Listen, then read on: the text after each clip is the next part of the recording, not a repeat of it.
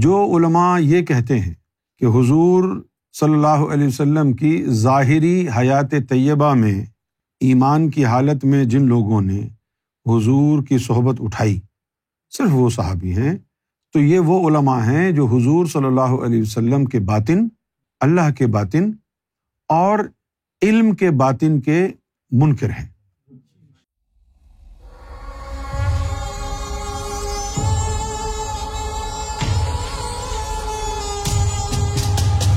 لفظ جو صحابی ہے، وہ نکلا ہے صحبت سے۔ اور اردو میں بہت ہی خوبصورت اسی طرح کا لفظ ہے صحبت میں بیٹھنے والے کے لیے۔ مصاحب۔ چچا غالب جو تھے، انہوں نے ایک شعر کہا، ابراہیم محمد ذوق کے لیے۔ وہ درباری شاعر تھے۔ بنے ہیں شاہ کا مصاحب، پھرے ہے اتراتا وگرنہ شہر میں غالب کی آرزو کیا ہے۔ پہلا جملہ ان کے لیے تھا۔ اور دربار کی کے اتاب سے بچنے کے لیے نیچے جو ہے چلاکی کی غالب نے اور کہا کہ وغیرہ شہر میں غالب کی آبرو کیا ہے۔ تو جو لفظ صحابی ہے وہ صحبت سے ماخوذ ہے۔ اتنی بات تو سمجھ میں آ گئی۔ اب صحبت جو ہے وہ دو طرح کی ہے، ظاہری اور باطنی۔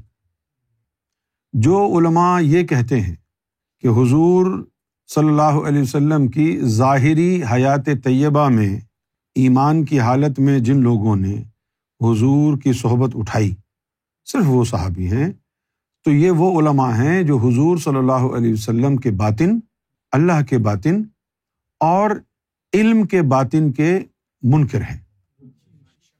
قرآن مجید میں ہے، ہو ظاہر ہو الباطن۔ ظاہر میں نبی ہے تو باطن میں بھی نبی ہے۔ نبی کی ظاہری صحبت ہے تو نبی کی باطنی صحبت بھی ہے۔ اگر کسی نے ظاہری صحبت اٹھائی ایمان کی حالت میں اور وہ صحابی رسول کے درجے پر فائز ہے، تو اگر کوئی باطنی صحبت اٹھا لے ایمان کی حالت میں، تو ظاہری صحبت تو کچھ بھی نہیں ہے باطنی صحبت کے آگے۔ اور دوسری بات کیا ہے؟ ظاہری صحبت اٹھانے کے لیے مومن ہونا شرط نہیں ہے۔ کوئی بھی ایرا غیرا نتو خیرا جا کے بیٹھ سکتا ہے۔ لیکن باطنی صحبت صرف اسی کو ملتی ہے جس کا باطن سنور گیا ہو اور صاحب ایمان ہو چکا ہو، ورنہ رسائی ہی نہیں ہوتی۔ لہذا باطنی صحبت کو زیادہ اہمیت حاصل ہے۔ تو یہ جو ہستیاں گزری ہیں، سلطان حق باہو، سائیں سہیلی سرکار، داتا علی حجویری، لال شہباز قلندر، سیدنا غوث اعظم رضی اللہ تعالیٰ عنہ۔ امام ابو حنیفہ، یہ جو ہستیاں گزری ہیں، انہوں نے نبی پاک صلی اللہ علیہ وسلم کی باطنی صحبت اختیار کی ہے۔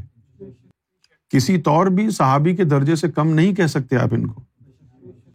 ہاں بلکہ یہ جو صحبت ہے، اس کو اہمیت کیوں حاصل ہوئی؟ اب میں اب میں آپ کو دو باتیں بتاتا ہوں۔ دو باتیں، یہ ذرا غور کرنا۔ کہ یہ جو صحبت ہے، اس صحبت کو اہمیت حاصل کیوں ہوئی؟ قرآن شریف میں آیا، ہم نے تمہارے اندر سے ہی ایک نبی مبوس کیا، جو تم پر قرآن کی آیت تلاوت کر کے تمہارے نفس کا تزکیہ کرتا ہے، تم کو علم و حکمت سکھاتا ہے۔ تو نبی پاک صلی اللہ علیہ وسلم کی صحبت میں ان لوگوں کے گناہ جلتے تھے۔ گناہوں کے جلنے کی وجہ سے صحبت کی اہمیت اور افادیت بڑھ گئی۔ جو حضور کی صحبت میں تجلی کی وجہ سے گناہ جل جاتے تھے تو وہ گناہ لوگوں کی اپنی ذاتی عبادت کے بعد بھی نہیں جلتے تھے۔ یہی وجہ ہے کہ جتنے بھی حضور کی صحبت میں بیٹھے صاحب ایمان، انہوں نے نمازیں بھی پڑھیں انہوں نے روزے بھی رکھے، انہوں نے حج بھی کیا، نہ کوئی نمازی کہلایا، نہ کوئی سائم روزے دار کہلایا، نہ کوئی حاجی کہلایا، صحابی کہلائے، کیونکہ صحابی حضور کی صحبت میں بیٹھنے والے کو کہتے ہیں حالت ایمان میں، اور اس کا فائدہ کیا ہوا؟ کہ حضور صلی اللہ علیہ وسلم کی صحبت میں اس کے گناہ جلتے رہتے۔ تو معلوم یہ ہوا کہ ظاہری صحبت میں بیٹھنے والے صحبت کی وجہ سے ان کے گناہ جلنا شروع ہو گئے اور گناہوں سے پاک صاف ہونے لگے۔ لیکن باطنی صحبت کیا ہے؟ باطنی صحبت کے لیے پہلے گناہوں سے فارغ ہو کر، پاک صاف ہو کر، پھر باطنی صحبت تک رسائی حاصل ہوتی ہے۔ کون سی افضل ہوئی؟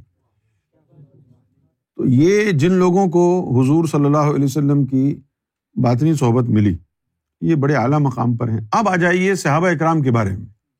صحابہ اکرام میں کچھ لوگ ایسے تھے جن کو حضور کی ظاہری صحبت کے ساتھ باطنی صحبت بھی میسر تھی۔ تو جن کو حضور کی ظاہری اور باطنی صحبت دونوں میسر تھی وہ صحابی ولیوں سے آلہ ہے کون سا صحابی ولیوں سے آلہ ہے؟ جس کو ظاہری صحبت بھی ملی اور باطنی صحبت بھی ملی۔ تو ایسے صحابی تو بہت کم تھے، انگلیوں پر گن سکتے ہیں۔ چند ایک تھے۔ جیسے ابو ذر غفاری تھے، سلمان فارسی تھے اور طلا بن زبیر تھے۔ اس طرح کے چند لوگ تھے۔ یاسر ابن عمار، یہ بڑے یعنی بزرگ صحابی گزرے ہیں۔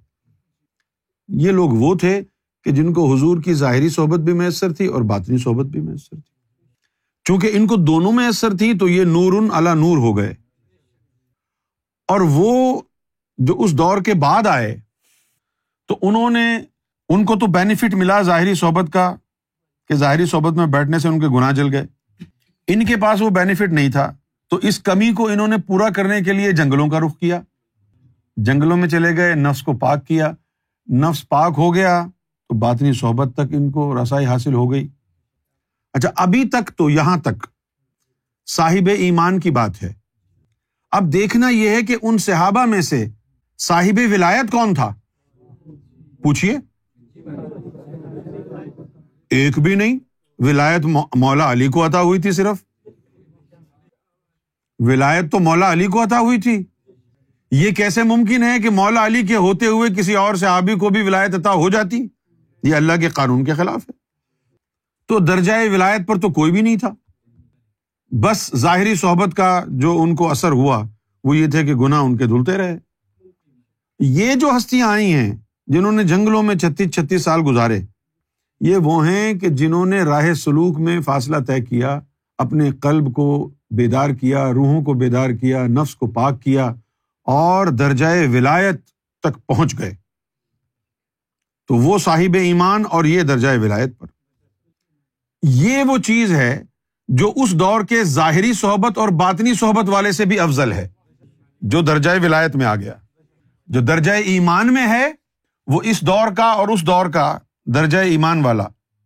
اس دور کا درجۂ ایمان والا اس دور کے درجۂ ایمان والے سے بہتر ہے، کیونکہ اس کو دو صحبتیں ملی ظاہری بھی اور باطنی بھی۔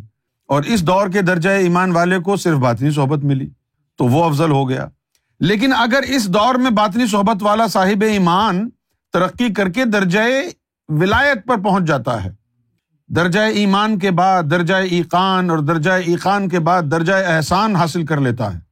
اور جب رب کی عبادت کرتا ہے تو رب کو دیکھتا ہے، تو یہ تو پھر اس سے زیادہ افضل ہو گیا۔ کیونکہ اس دور میں کتنے صحابی تھے جو درجۂ احسان تک پہنچے تھے؟ کتابیں کھنگالیں دیکھیں، آپ کو پتہ چلے گا۔ تو بات ظاہری صحبت کے ساتھ ساتھ باطنی صحبت کی بھی ہے۔ اچھا جو قرآن مجید نے بات کہی کہ ہمارا نبی تمہارے اوپر آئے تھے پڑھ پڑھ کے تزکیہ کرتا ہے تمہارے نفس کا، اسی بات کو مولانا روم نے بھی کہا کہ یک زمانہ صحبت با اولیا بہتر از صد سال اطاعت بے ریا۔ اچھا جن کو قرآن اور اسلام سے واقفیت نہیں، وہ ان باتوں پر اعتراض کرتے ہیں کہ ولی کی صحبت میں گزارا ہوا لمحہ عبادت سے بہتر کیسے ہو سکتا ہے؟ وہ قرآن مجید میں نہیں لکھا ہوا کہ ہمارا محبوب جو ہے، تم پر آئے تھے پڑھ کے تمہارا نفس کا تزکیہ کرتا ہے، تصفیہ کرتا ہے۔ یہ قرآن سے ہی نکالی بات انہوں نے۔ لیکن اب بات یہی ہے نا کہ جنہوں کو نہ تو قرآن کا علم ہے۔ قرآن کا علم یہ تھوڑی کہ آپ کو ناظرہ پڑھنا آ گیا۔ یا آپ نے ترجمہ پڑھ لیا۔ قرآن کا علم تو پریکٹیکل ہے۔ سینے کو منور کرنے والا ہے۔ اب ذرا غور تو فرمائیے۔ اگر قرآن مجید یہ کہتا ہے کہ حد المطقین الزین یؤمنون بالغیب کہ قرآن ان کو ہدایت کرے گا جو پاک ہوں گے تو تہارت اور پاکیزگی قرآن کے بغیر کون کرائے گا؟ یک زمانہ صحبت باولیا ولیوں کے در پہ جاؤ گے وہ تمہارا پاک پا, پا, باطن پاک کریں گے تمہارے گناہوں کو دھوئیں گے۔ پھر تم کو قرآن کے قابل بنائیں گے نا؟ ہاں؟ تو قرآن تو کہہ رہا ہے حد المتقین متقیوں کو ہدایت کرے گا۔ بھائی، قرآن اگر متقیوں کو ہدایت کرے گا تو یہ بندہ متقی کہاں جا کے بنے؟ متقی بننے کے لیے، متقی کیا ہوتا ہے؟ جس کا ہر طرح کا گند پاک صاف ہو جائے، وہ ظاہری اور باطنی غلازت سے پاک صاف ہونے والا متقی۔ تو بلیوں کی صحبت اختیار کرتے ہیں، ان کی تجلی پڑتی ہے، تجلی کی زد میں آ کے لوگوں کے گناہ جلتے رہتے ہیں۔ ایک وقت آتا ہے کہ بالکل پاک صاف ہو جاتے ہیں۔ جب پاک صاف ہو جاتے ہیں، وہ کہتے ہیں، پڑھو دل دل میں، اللہ اللہ۔ ذکر قلب اور جب بات سرکار کا اور شاہی کی آ جائے پاک ہے نا پاک ہے، پڑھو، اللہ۔ نور کا انجیکشن دل میں لگا دیتے ہیں، اس میں ذات کو چلا جاتا یہ بات جو ہے، یاد رکھنے کی ہے۔ مولا علی کو اللہ تعالیٰ کی طرف سے ولایت عطا ہوئی۔ اب ان ولایت وغیرہ کی باتوں کا سنیوں کے اندر جو عام سنی ہے ان میں ذکر کیوں نہیں ہے اتنا؟ کیونکہ جس ذات کو مولا علی کو ولایت عطا ہوئی، اس کی ولایت کوئی سنی تسلیم نہیں کرتا ہے۔ اگر لا الہ الا اللہ محمد رسول اللہ کہہ کے علی ولی اللہ کہہ دو، تو کہتے ہیں تم کافر ہو گئے۔ ابے کافر کیسے ہو گئے؟ مولا علی کو ولایت اللہ نے عطا فرمائی ہے۔ اللہ نے جو حق بیان کیا، اس کو بیان کرنے سے ہم کافر ہو جائیں گے۔ لانا دے تمہاری عقل کے اوپر۔ چونکہ انہوں نے مولا علی کی ولایت کے اوپر جو ہے، دھیان ہی نہیں دیا۔ سنیوں نے؟ ہاں دھیان ہی نہیں دیا۔ یہ بےچارے شیعہ لے کے چلتے رہے اس حقیقت کو۔ مولا علی کی ولایت، مولا علی کی ولایت شیعہ کرتے رہے۔ سنی تو بالکل سن ہو گئے۔ بلا دیا انہوں نے۔ نہ جانے کیوں بھلا دیا؟ حالانکہ پنجتن پاک کو ماننے کا بھی دعویٰ کرتے ہیں۔ اہل بیت سے محبت کا بھی دعویٰ کرتے ہیں۔ لیکن بات یہ ہے، من احبا شعین اکثر ذکر ہو جس کو جس سے محبت ہوتی ہے، وہ اکثر اس کا ذکر کرتا ہے۔ تو سنیوں کی صحبت میں تو ہمیں کہیں ذکر نہیں ملتا مولا علی کا۔ زبانی کلامی حد تک ماننے کو تو ہیں ہاں جی ہم پنجتن پاک کو مانتے ہیں۔ اہل بیت کو بھی مانتے ہیں، سب مانتے ہیں۔ خیر ٹیکنیکلی مانتے تو ہیں۔ اب ہم ہم تو سنی تھے نا۔ تو بچپن سے ہمارے گھر میں امی جو تھیں، وہ بارہ، بائیس رجب کو کنڈے کرتی تھی۔ اب کنڈا کنڈا کر کر ہی یاد ہے ہمیں تو بعد میں سرکار سے ملاقات ہوئی تو پتا چلا کہ یہ امام جعفر صادق کا دن ہے۔ تو اب امام جعفر صادق کا دن بھی مناتے ہیں۔ تو ٹیکنیکلی مانتے ہیں اہل بیت کو۔ لیکن مولا علی کی ولایت کا چرچا نہیں کیا۔ کیوں؟ وجہ نہیں پتا۔ اور ایک اور بھی وجہ نہیں پتا مجھے۔ سب کچھ جاننے کے باوجود امیر معاویہ کے پھر بھی جو ہے اس کے آگے رضی اللہ تعالیٰ انو لگاتے ہیں۔ سب کچھ جاننے کے باوجود کتابیں بھری ہوئی ہیں۔ From where it comes to where it goes nobody knows کچھ سمجھ میں نہیں آتی یہ بات۔ اپنا دماغ استعمال نہیں کرتا۔ اور ہمارا تو عقیدہ سرکار گور شاہی کی نظر کرم سے ایسا ہے، مولا علی کے حوالے سے۔ ایسا ہے کہ بھائی جس نے مولا علی کی بارگاہ میں غساخی کی، ان کو گالی دی۔ ہم تو ایسے بندے کو، مسلمان تو درکنار ہے کتا بھی نہیں سمجھتے۔ یار، جس ذات کے لیے اللہ کے رسول نے ہم کو حکم دیا، من کن تو مولا ہو فہذا علی مولا ہو کوئی کنجر کی اولاد اس کو گالی دے ذات کو۔ اور ہم اس کو پھر بھی رضی اللہ تعالیٰ انو کہتے رہے۔ تو ہم لانت ہے ایسے ایمان پر، ایسی عقل پر۔ ہم تو نہیں کہتے۔ ہم تو لانت اللہ ہی اللہ امیر معاویہ کہتے ہیں۔ کہ اللہ اور اس کے رسول کی لانت ہو، امیر معاویہ اور اس کی اولاد پر۔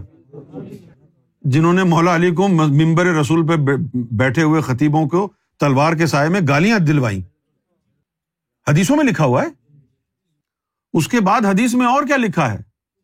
حدیث میں نبی پاک صلی اللہ علیہ وسلم نے بالکل صاف صاف کہا، من سبا علی فقط سب بنی کہ جس نے سب و شتم کیا، برا بھلا کہا علی کو، تو اس نے صرف مجھے برا بھلا کہا۔ اب ایسی حدیث ہونے کے باوجود بھی آپ کہیں کف لسان کا حکم ہے۔ کیڑی کف لسان لانتی کرداروں؟ بغیر تو اسلام کے دشمنوں؟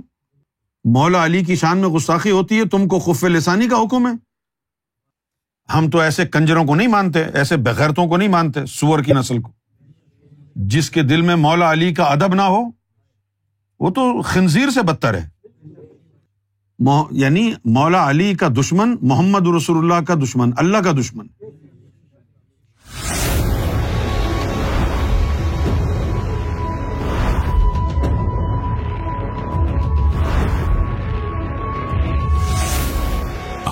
T V the place to connect.